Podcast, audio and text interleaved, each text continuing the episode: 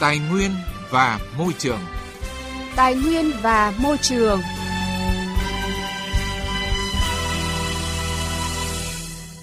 Thưa quý vị và các bạn, dự án đầu tư xây dựng đường vành đai 4 vùng thủ đô Hà Nội có tổng chiều dài hơn 112 km với tổng mức đầu tư hơn 85.800 tỷ đồng đi qua ba tỉnh thành phố gồm Hà Nội, Hưng Yên và Bắc Ninh. Với tính chất và ý nghĩa quan trọng của dự án, trong thời gian qua, các địa phương tích cực chỉ đạo chủ đầu tư và các cơ quan đơn vị có liên quan tập trung khẩn trương đẩy nhanh tiến độ triển khai thực hiện. Tuy nhiên, đến nay mới chỉ phê duyệt được báo cáo nghiên cứu khả thi dự án thành phần 1, bồi thường hỗ trợ tái định cư và 2, xây dựng đường song hành của Hà Nội. Các dự án thành phần do Ủy ban Nhân dân Hưng Yên và Bắc Ninh thực hiện thì chậm tiến độ có nguy cơ ảnh hưởng rất lớn tới việc khởi công dự án vào tháng 6 tới. Ghi nhận của phóng viên Đài tiếng nói Việt Nam tại tỉnh Bắc Ninh. Với chiều dài chạy qua 3,9 km và 33,5 ha đất phải thu hồi, xã Ninh Xá là một trong những địa phương có số diện tích đất phải thu hồi phục vụ dự án đường vành đai 4 vùng thủ đô Hà Nội nhiều nhất của huyện Thuận Thành, tỉnh Bắc Ninh. Hiện nay, Ủy ban nhân dân xã đã tiến hành kiểm đếm và đo đạc xong diện tích phải thu hồi và nhận được sự đồng thuận của người dân. Tuy nhiên, đối với phần diện tích đất nông nghiệp hiện đã thực hiện dồn điền đổi thửa nhưng chưa hoàn thiện hồ sơ công nhận kết quả dồn điền đổi thửa và cấp giấy chứng nhận quyền sử dụng đất. Hồ sơ lưu trữ tại Ban Quản lý Thôn và Ủy ban nhân dân xã không còn, dẫn đến khó khăn trong việc lấy phương án bồi thường và hỗ trợ các hộ gia đình cá nhân theo quy định. Ông Nguyễn Xuân Cự, Chủ tịch Ủy ban nhân dân xã Ninh Xá cho biết. Chúng tôi báo cáo các khó khăn thì được Ủy ban dân huyện, Hội đồng giải phóng mặt bằng của huyện cũng thông báo lại là diện tích các định suất bớt lại bỏ ra thì bây giờ nó chưa đủ căn cứ pháp lý để xây dựng phương án để đền bù. Nhưng bà con nhân dân cũng đang bức xúc về cái nội dung này. Chúng tôi cũng đã báo cáo các cấp có thẩm quyền để đề nghị xem xét nghiên cứu có đền bù được không. Nhưng mà nó không đền bù được thì đề nghị là có một cái cơ chế đặc thù như thế nào để hỗ trợ để đỡ thiệt thòi cho bà con. Dự án đầu tư xây dựng đường vành đai 4 vùng thủ đô Hà Nội chạy qua địa bàn 8 xã 27 thôn của huyện Thuận Thành với diện tích thu hồi 170 ha. Đến nay huyện đã kiểm đếm xong phần diện tích cần thu hồi và công khai phương án bồi thường, hỗ trợ đến các hộ gia đình cá nhân có đất bị thu hồi. Theo lãnh đạo Ủy ban nhân dân huyện Thuận Thành, phân bổ chỉ tiêu của Sở Tài nguyên và Môi trường đến năm 2025, huyện được thực hiện hơn 49 ha.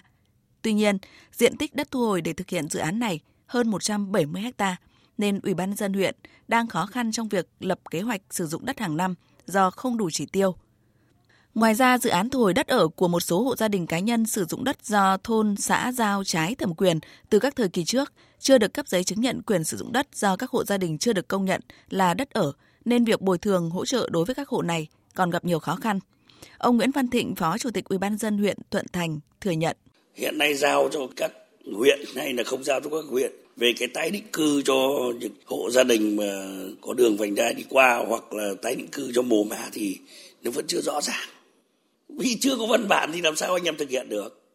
Đề nghị các cấp, các ngành mà có quyền quyết định về việc này thì ra các văn bản chủ trương cho nó nhanh lên dự án được duyệt cho nhanh lên thì ở dưới này thì anh em mới thực hiện được chứ bây giờ mà dự án chưa được duyệt thì làm mọi thứ nó rất là khó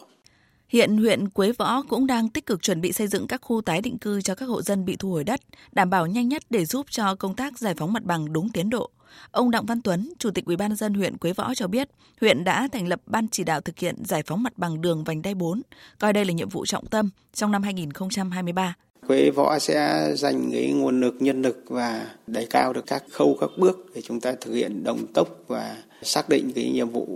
chính trị quan trọng của địa phương để các cấp, các ngành, các tổ chức cá nhân vào cuộc quyết liệt để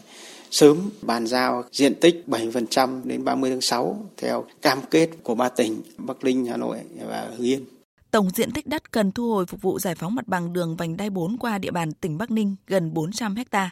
Trong đó, đất ở chiếm gần 3%, đất nông nghiệp chiếm hơn 96%. Theo báo cáo của Ủy ban dân tỉnh Bắc Ninh, trong quá trình triển khai thực hiện dự án, tỉnh còn gặp một số khó khăn vướng mắc liên quan đến tổng mức đầu tư dự án thành phần 1.3.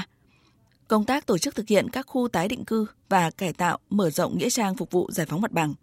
Để thúc đẩy tiến độ dự án, tỉnh Bắc Ninh đề nghị chủ đầu tư thực hiện song song công tác đánh giá tác động môi trường với việc phê duyệt dự án thành phần 1.3 đảm bảo xong trong tháng 3 này. Ông Nguyễn Tân Phượng, Phó Chủ tịch Ủy ban dân tỉnh Bắc Ninh cho biết. Tỉnh Bắc Ninh đang tập trung chỉ đạo chủ đầu tư sớm trình để được phê duyệt cái dự án thành phần 1.3. Đây là cái chìa khóa để cho triển khai các cái dự án hai chấm cũng như là dự án BOT. Có thể nói thì ờ, trong quá trình triển khai cái dự án thành phần 1.3 thì cũng gặp nhiều các cái khó khăn vướng mắc. Hiện nay thì chúng tôi cũng đã hoàn thành được cái việc là đo đếm, quy chủ và xác định các cái nguồn gốc đất để sớm triển khai cái công tác đền bù giải phóng mặt bằng. Báo cáo tại cuộc họp Ban chỉ đạo triển khai dự án đầu tư xây dựng đường vành đai 4 vùng thủ đô mới đây cho thấy, tiến độ triển khai dự án tại hai tỉnh Hưng Yên và Bắc Ninh đang chậm so với tiến độ. Vì vậy tìm cách tháo gỡ những vướng mắc để đẩy nhanh dự án đang là vấn đề đặt ra. Thưa quý vị và các bạn, trên thực tế không chỉ dự án tuyến đường vành đai 4 vùng thủ đô Hà Nội mà hiện nhiều dự án khác cũng đang gặp khó khăn trong quá trình triển khai. Bởi theo thống kê, luật đất đai hiện liên quan đến gần 200 luật khác. Vì vậy, để triển khai được thì cần phải có sự đảm bảo đồng bộ nhất quán giữa các luật là rất quan trọng. Không chỉ ra soát sự mâu thuẫn xung đột giữa luật đất đai và các luật mà mục tiêu cao hơn là phải tạo được chuỗi thủ tục về đất đai, đầu tư xây dựng với quy trình ngắn nhất – đây cũng là một trong những mục tiêu quan trọng mà dự thảo luật đất đai sửa đổi đang đề cập. Phản ánh của phóng viên Đài tiếng nói Việt Nam. Luật đất đai hiện hành đã có quy định cụ thể các trường hợp giao đất, thuê đất thông qua đấu giá quyền sử dụng đất và các trường hợp giao đất, thuê đất không thông qua đấu giá quyền sử dụng đất. Tuy nhiên, luật đất đai lại chưa có quy định về giao đất cho thuê đất cho người đấu thầu dự án có sử dụng đất. Chính vì vậy dẫn đến lúng túng trong việc tổ chức đấu thầu dự án có sử dụng đất cho thuê đất có nguồn gốc cổ phần hóa của doanh nghiệp nhà nước, đất của nông lâm trường, sắp xếp cơ sở nhà đất các cơ quan nhà nước, thực hiện theo hình thức xây dựng và chuyển giao. Đây chỉ là một ví dụ về những mâu thuẫn trồng chéo của luật đất đai với các luật khác. Đây là chia sẻ của Phó chủ nhiệm Ủy ban Pháp luật Trần Hồng Nguyên và Phó Tổng thư ký Liên đoàn Thương mại và Công nghiệp Việt Nam Đậu Anh Tuấn. Qua cái kết quả hậu kiểm thì ờ, cho thấy là nhiều địa phương chủ yếu thực hiện giao đất cho thuê đất không thông qua đấu giá quyền sử dụng đất và không thực hiện đấu giá quyền sử dụng đất theo luật đất đai. Và những cái dự án này thì đều đưa ra một cái lý do là gì? Là các dự án này đã được cơ quan có thẩm quyền chấp thuận chủ trương đầu tư theo pháp luật của đầu tư hoặc là được lựa chọn nhà đầu tư theo quy định của luật đấu thầu hoặc là lựa chọn nhà đầu tư theo pháp luật của đầu tư và pháp luật nhà ở, pháp luật về xây dựng. Trong thời gian vừa rồi chúng ta biết rằng là có nhiều dự án phải nằm yên trong nhiều năm bởi vì là sự xung đột trồng chéo giữa các luật mà không có lối ra. Và bản thân các cơ quan thực thi ở địa phương người ta cũng rất là khó bởi vì quy định giữa luật này và luật khác nó không giống nhau hoặc là không rõ ràng cho nên là người ta cũng ngần ngại người ta cũng uh, trì hoãn. Cho nên chúng tôi cũng hiểu rằng là trong thời gian tới thì ban soạn thảo cũng dành ưu tiên để làm làm sao đồng bộ giữa các luật này. Chúng tôi hiểu rằng là đây là một cái trách nhiệm rất là nặng nề của ban soạn thảo và ủy ban pháp luật quốc hội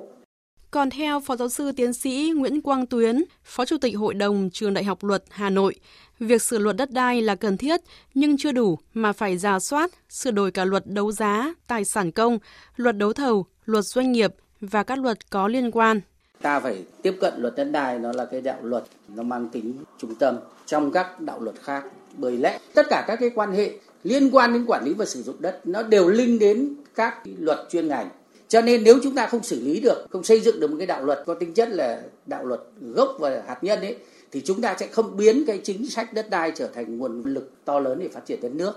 Đánh giá cao những ý kiến đóng góp cho dự thảo luật đất đai sửa đổi, Phó Thủ tướng Chính phủ Trần Hồng Hà cho rằng đây là vấn đề hết sức quan trọng trong quá trình xây dựng luật, tức là giải quyết cho được mối quan hệ của luật đất đai với những luật khác. Phó Thủ tướng Trần Hồng Hà cho biết hiện luật đất đai trồng chéo với 22 luật khác và liên quan đến hơn 200 luật khác. Chính vì vậy, phải coi luật đất đai là luật trung tâm của các luật khác để phân định rõ ràng trong quản lý đất đai. Cần phải phân định cái mối quan hệ giữa luật này với luật khác liên quan đến những vấn đề quản lý đất đai. Thì lần này chúng tôi đã làm để xử lý mối quan hệ giữa luật đấu thầu, luật nhà ở, luật công sản, vân vân. Và tóm lại là chúng tôi đã cố gắng và bên cạnh đó thì chúng tôi cũng khẳng định là luật này để đưa ra nguyên tắc và nội dung chính sách. Còn việc mà triển khai thì luật này cũng không lấn sang luật khác. Chúng tôi chỉ xác định vấn đề luật này cần phải bảo vệ, cần phải quy định. Theo ban soạn thảo luật đất đai sửa đổi, thì việc sửa đổi luật lần này là nhằm giải quyết những vấn đề còn bất cập, mâu thuẫn, những vấn đề chưa có quy định cụ thể. Từ những quy định thống nhất trong hệ thống pháp luật thì quá trình quản lý sử dụng đất đai sẽ rõ ràng, minh bạch hơn, giảm thiểu những tranh chấp, khiếu kiện về đất đai. Bên cạnh đó có một khung pháp lý thống nhất, ổn định về đất đai sẽ tạo tiền đề cho các tổ chức, nhà đầu tư phát triển kinh tế. Bảo vệ môi trường. Hành động hôm nay. Vững bền tương lai.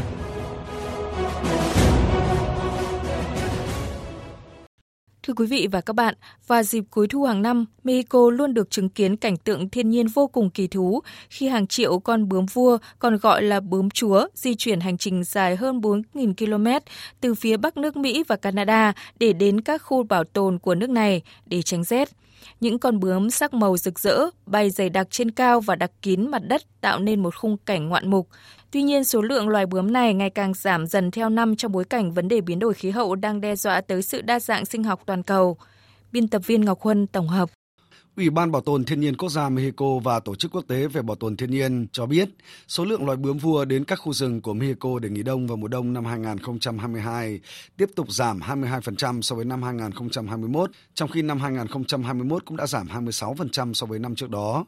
Phát biểu trong một cuộc họp báo, ông Adan Pena, Chủ tịch Ủy ban Bảo tồn Thiên nhiên Quốc gia Mexico cho biết vấn đề biến đổi khí hậu được xem là nguyên nhân cơ bản dẫn đến tình trạng này. Diện tích rừng mà loài bướm vua cư ngụ trong giai đoạn năm 2022-2023 chỉ chiếm 2,21 hecta rừng so với 2,84 hecta rừng vào mùa đông trước đó. Số lượng này còn giảm sâu hơn nhiều nếu so sánh với năm 2020. Trong những năm gần đây, vấn đề biến đổi khí hậu và sự nóng lên toàn cầu được xem là nguyên nhân cơ bản tác động đến số lượng các loài bướm vua di cư tới Mexico.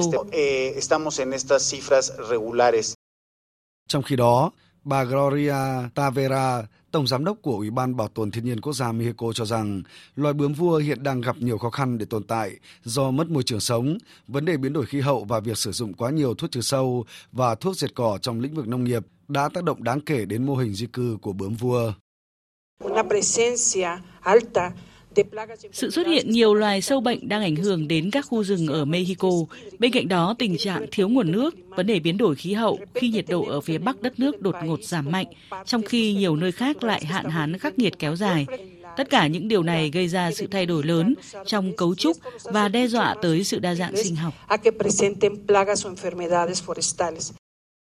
Hiện nay, chính quyền Mexico đang nỗ lực trồng nhiều loài hoa với nhiều màu sắc khác nhau để chào đón đàn bướm, đồng thời quy định nhiều hình thức phạt tiền đối với những hành vi cố tình giết hại bướm vua để hy vọng giữ được số lượng loài bướm này. Bên cạnh đó, chính phủ Mexico cũng đưa các khu rừng bảo tồn ở Michoacán vào danh sách bảo tồn sinh thái. Trong khi đó, để bảo vệ loài bướm vua, năm 2022, Liên minh Bảo tồn Thiên nhiên Quốc tế đã lần đầu tiên bổ sung loài bướm vua vào sách đỏ và phân loại nó ở mức nguy cấp, tức còn hai bước nữa là tuyệt chủng. Theo đánh giá của các nhà sinh thái học, những năm gần đây đã có sự suy giảm nghiêm trọng về số lượng các loài bướm vua, đồng thời bày tỏ sự lo ngại về tốc độ suy giảm nhanh chóng của loài này.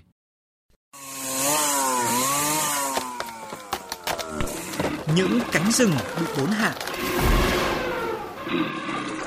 những dòng sông, ao hồ bị bức tử. Những thành phố ngột ngạt và ô nhiễm. Làm gì để bảo vệ tài nguyên, môi trường sống của chúng ta?